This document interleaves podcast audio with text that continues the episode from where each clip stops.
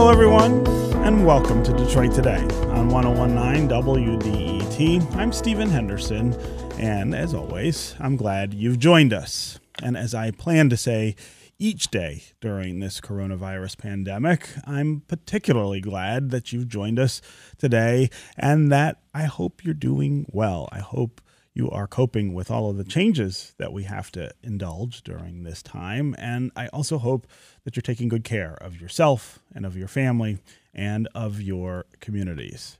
As always, we want to convene this forum each day here on Detroit Today, just as we have before, but with increased purpose. It's really important for us to be able to connect with each other right now because we can't do that in the real world, in the physical world. And here on Detroit Today, this is a chance to talk about the things that are happening to us, to talk about our feelings and our emotional reactions to all of the changes that we have to deal with. And it is also going to be the place where we talk about the things that are likely to happen, the people that we know who will be affected by this, and what that will change in our worlds. All hour today, just as we will do every day, we want to hear from you about how you're doing, about how you're feeling, about what you're doing, how you're passing the time, how you're dealing with the isolation and the disconnect from other human beings. As always, the number on the phones here is three one three, five seven seven, one oh one nine. That's three one three, five seven seven, one oh one nine. You can also go to the W D E T Facebook page and put comments there, or go to Twitter and hashtag Detroit Today, and we'll work you into the conversation. Up first today, President Trump has signed a coronavirus emergency package that's meant to help Americans financially through this pandemic. Specifically, it provides a lot of workers with paid sick and family leave, and it bolsters unemployment insurance. The major focus right now is on getting us through the worst economic effects of this early wave of shutting down large portions of society to help combat coronavirus. Now there's growing support for another package that would total a trillion dollars, which could include two hundred fifty billion dollars in direct stimulus checks to Americans, as well as a fifty billion dollars bailout for the hard-hit airline industry. Here to talk about the federal response is Congresswoman Haley Stevens. She is a Democrat who represents Michigan's eleventh district in Washington. Congresswoman Stevens, welcome back to Detroit Today. Well, thank you, Stephen. How nice to be here with you this morning by phone, and how um, nice to hear your beautiful and comforting words uh, during this time. Yeah. Thank yeah. you so much. Uh, Congresswoman, I also hope, of course, that uh, you're doing well and that uh, that your family's doing well. Give us an idea of what life looks like for a member of Congress right now. You still have you still have work to do.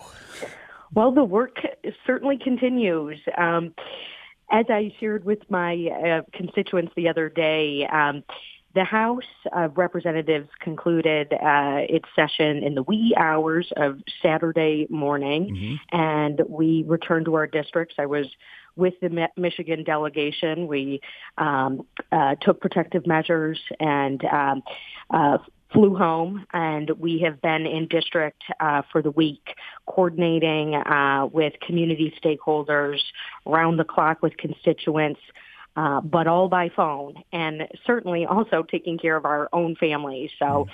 when I returned home, I told my parents, I will be checking in on you, but by phone and at a distance, and that's what I did. I dropped off chocolate milk for my my dad, who lives in Troy, and and told him, we got to do it at six feet apart. So we're um, adjusting to this new normal as well, uh, making better use of FaceTime, uh, which is a technology on your cell phone, sure. um, or an app, mobile application that you can use to see the person you're actually talking to when you're on the phone with them. And that, I know that has brought my family joy.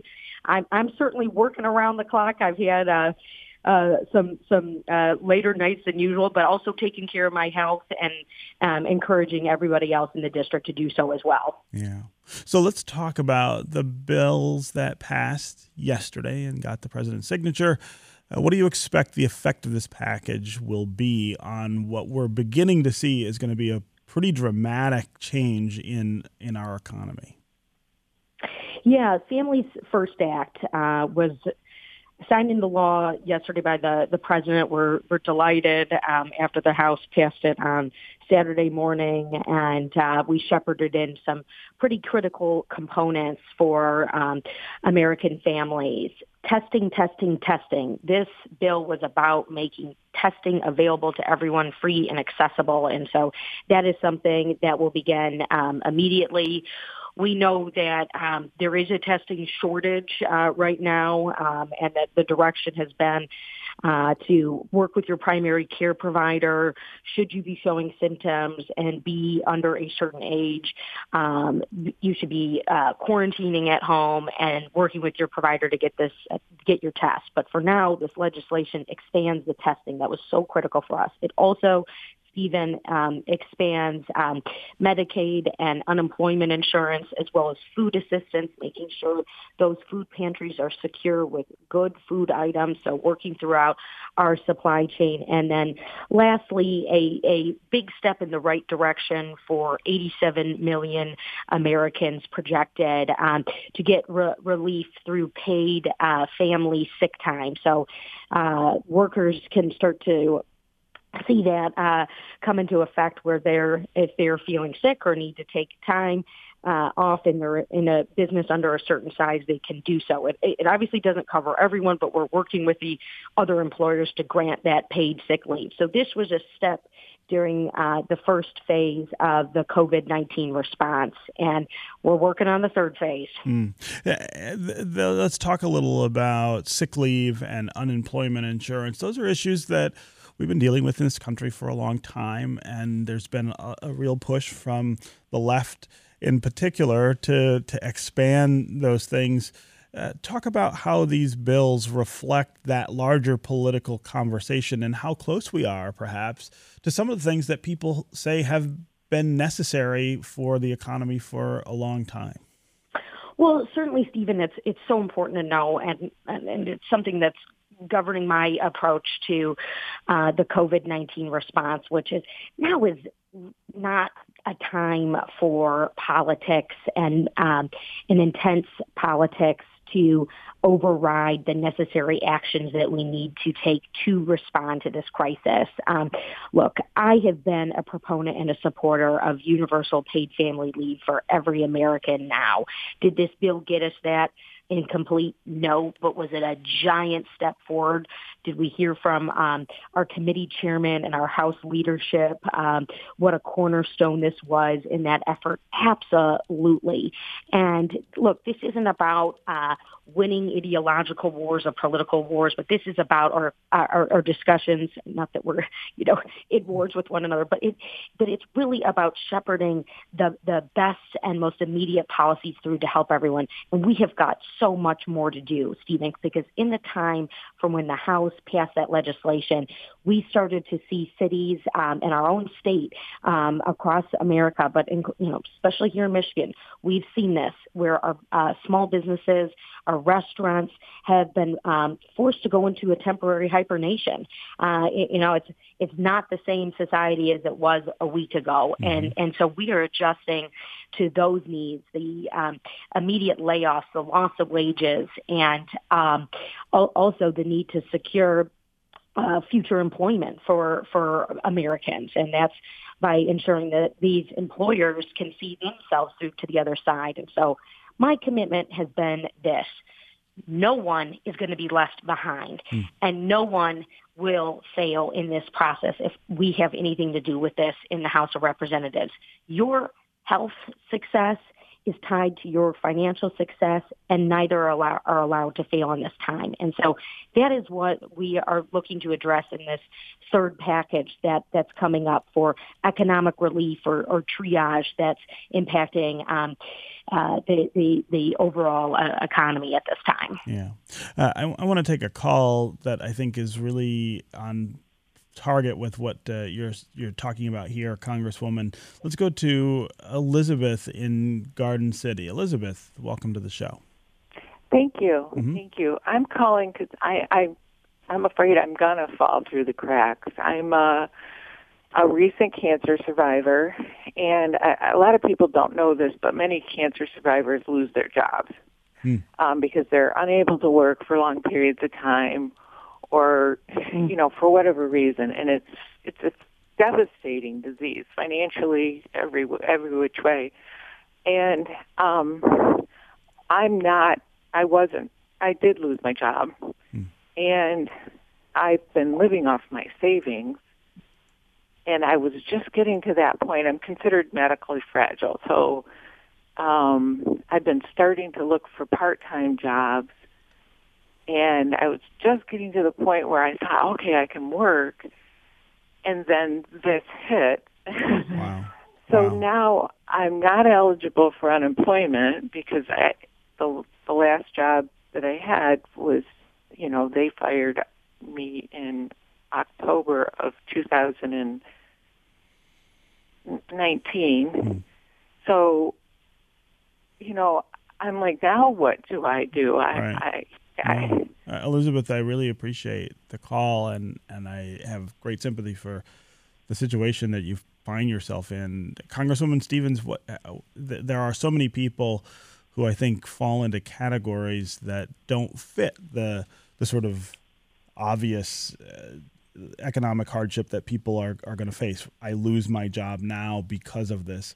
Uh, for instance, right. someone and who's every, sick. Yeah, go ahead. Every story and every narrative and every fear and every concern that anyone in Michigan is facing right now is important, it is unique, and it is valued. And I, I want to thank Elizabeth for getting on the line with us and opening up her heart and her situation, which will undoubtedly help other people in the process.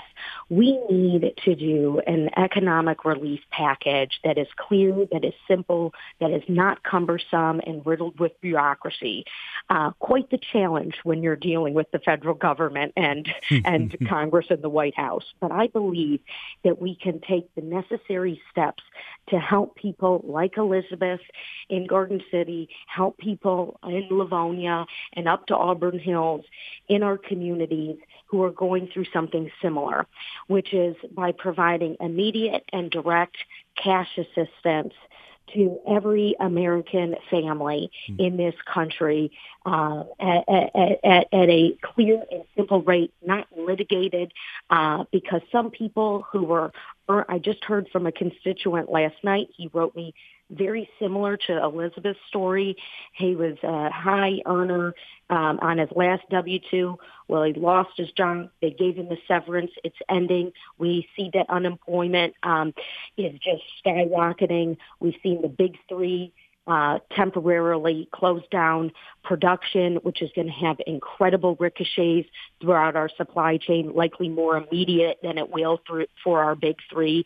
So these are triage. These are moments of triage right now.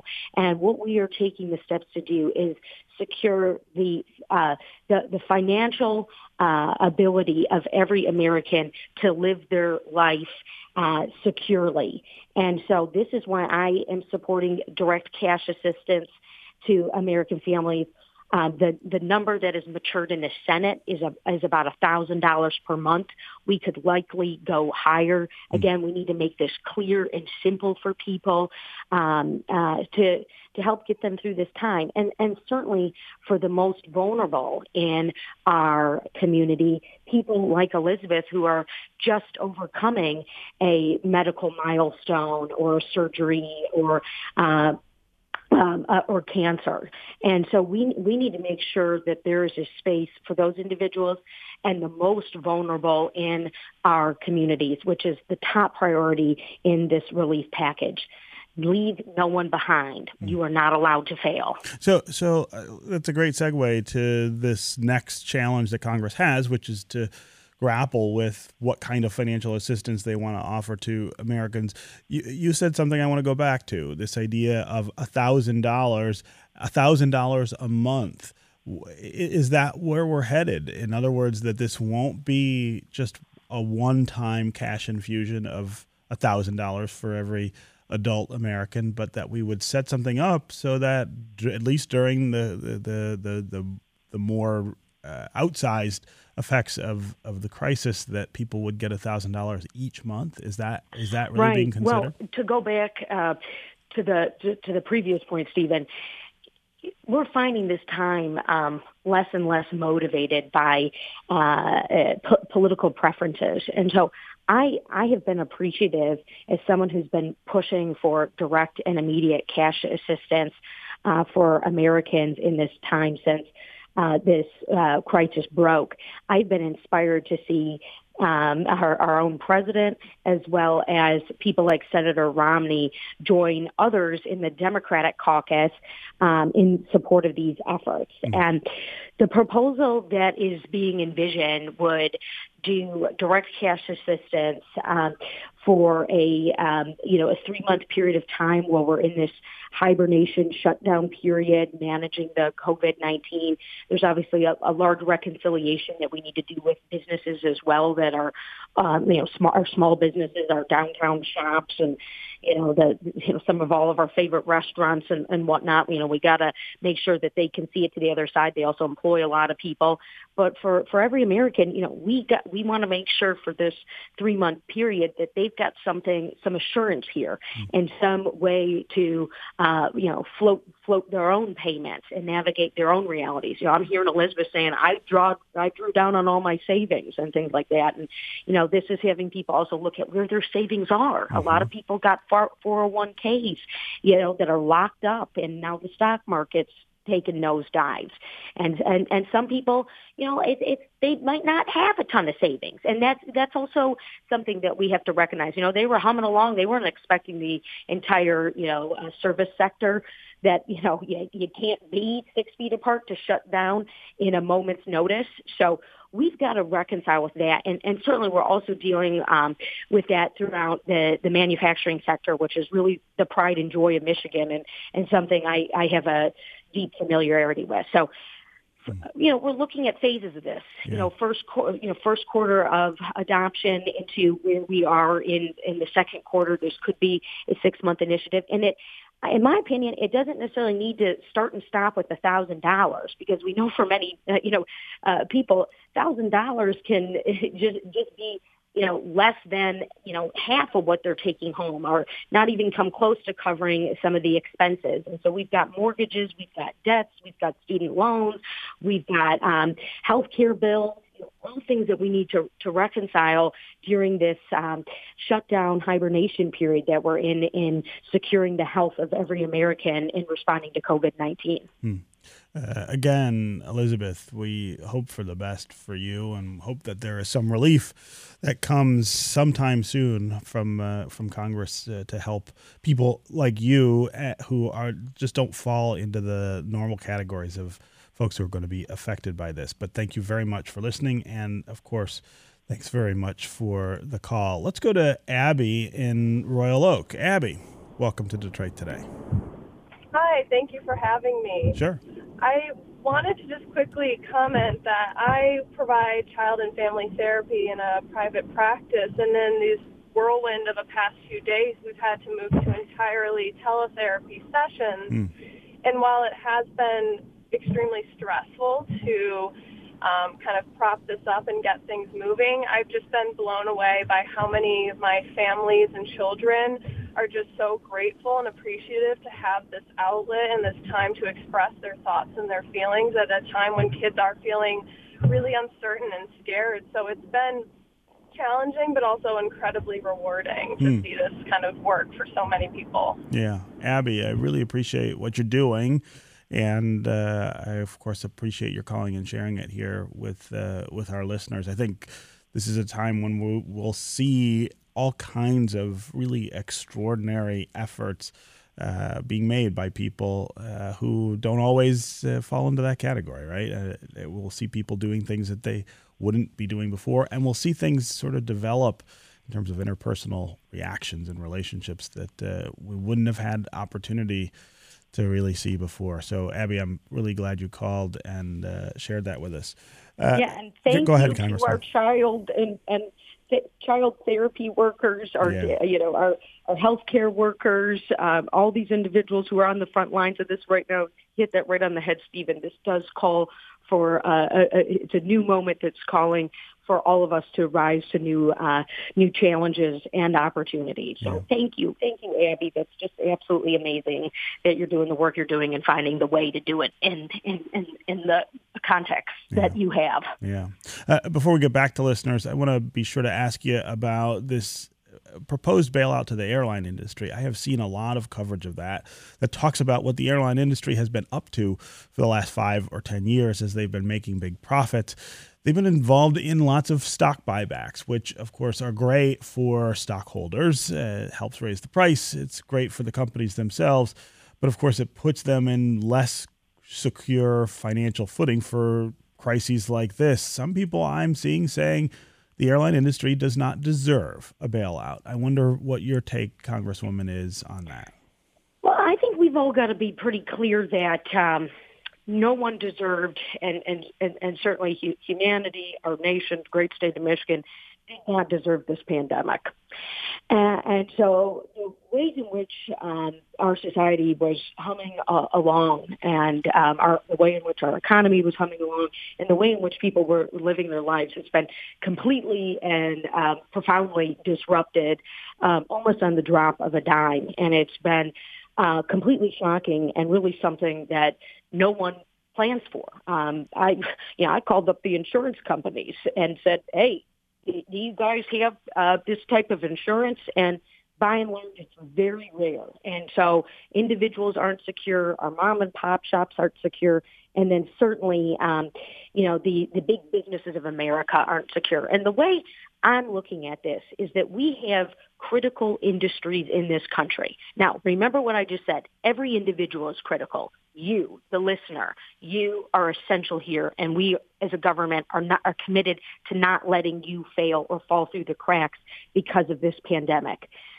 We as a country also have critical industries that are essential to our core functionality. You don't have a country if you don't have Uh, commercial flying. You don't have a country if you don't have manufacturing or um, aerospace, manufacturing in autos, manufacturing in aerospace, or an energy sector or agriculture. We've got to secure these industries, particularly those, and I'm looking at this with our autos. Uh, me, me and Debbie Dingell, we're, we're on it. and, uh, You know, we're we're we're looking at, you know, how do we see ourselves through to the other side? Does that mean that every big enterprise gets a big old check?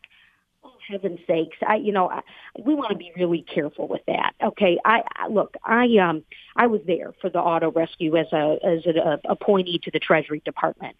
Um, a brilliant and beautiful action that was bipartisan. Truly, I came in under the Obama administration.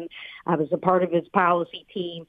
But um, we we came in to the halls of Treasury and worked side by side with Bush appointees. Mm-hmm. I mean, people didn't care who was with what administration or whatnot. We were there to work together to make sure that G M and Chrysler didn't liquidate. And people are asking me, Stephen, they're like, is this similar to to oh eight, oh nine? oh eight, we had the largest drop in automotive sales in the history of the automobile. Our markets were in a much different shape. They There was not the um, the, the cash reserves or the, the financial stability within our markets. We're certainly more stable today. We do have more debt on hand as a nation. We've seen our debt uptick um, in the last couple of years um, in, in, in somewhat alarming ways, and, and that might make components of, a, of, of economic relief slightly more challenging. But um, companies um, who can have access to um, The, the cash reserves, which they do have, and the assurance from the from uh, you know certain forms of federal backing, not direct checks, but just forms of uh, uh, of backing, um, credit assurance, very critical. Credit assurance for all our suppliers, that incredible web of suppliers that we have here in Michigan. I go see them all the time. These are just amazing, innovative, fascinating companies that employ tremendous people. Mm-hmm. So we got to see you through to the other side. And so when we start seeing folks saying, well, the airline industry needs da, da, da, da, da, billion, you know, it feels really alarming, and it almost feels abrupt for, you know, everybody else who's wondering what their securities is going to be. So this is going to be a comprehensive package. It is going to secure the economic foundations of this nation, and it'll see us through to the other side so that once we are through this hibernation period, we can turn the lights back on and we can get back to work in a successful and productive way. Mm. Okay, Congresswoman Haley Stevens, it was really great to have you here with us on Detroit Today. Take care of yourself and uh, hey, keep us posted. You too, Stephen. Yeah. Be well. Yeah. Okay, we're going to take a quick break, and when we come back, we're going to talk a little politics. We're going to talk with Sterling Heights Mayor Michael Taylor, a Republican who says he is now backing Joe Biden, a Democrat, for the presidential election in November. We will find out why next. Stay with us on Detroit Today.